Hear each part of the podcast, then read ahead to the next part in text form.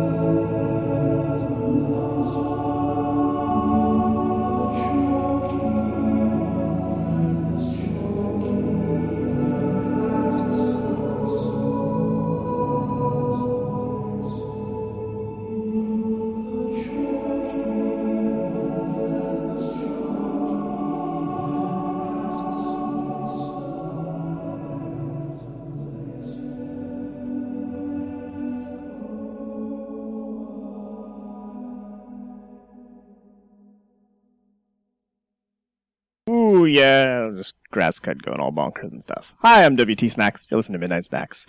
Um, um, I I got nothing. Uh, I guess a bit of info. Uh, if you pre-ordered a T-shirt, they went to the printers today. So, woo, you guys should be getting them in like the next couple weeks. Um, I'm gonna play music. Yeah, no. Um, up next, uh, I got some uh something new from Mogwai. They uh, scored a movie or some shit. So I'm gonna play you some uh soundtrack post rock. Woo. Okay. Bye.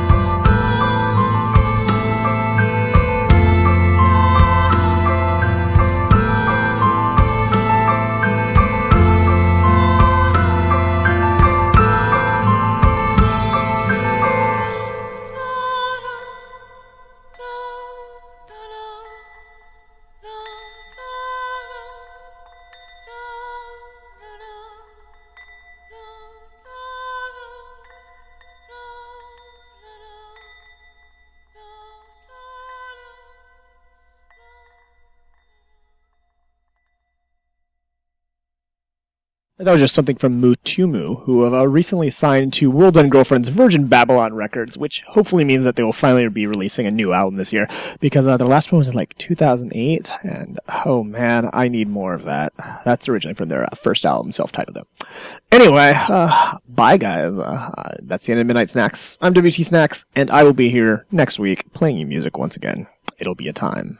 It'll be tunes on the internet. Cool. All right, bye guys.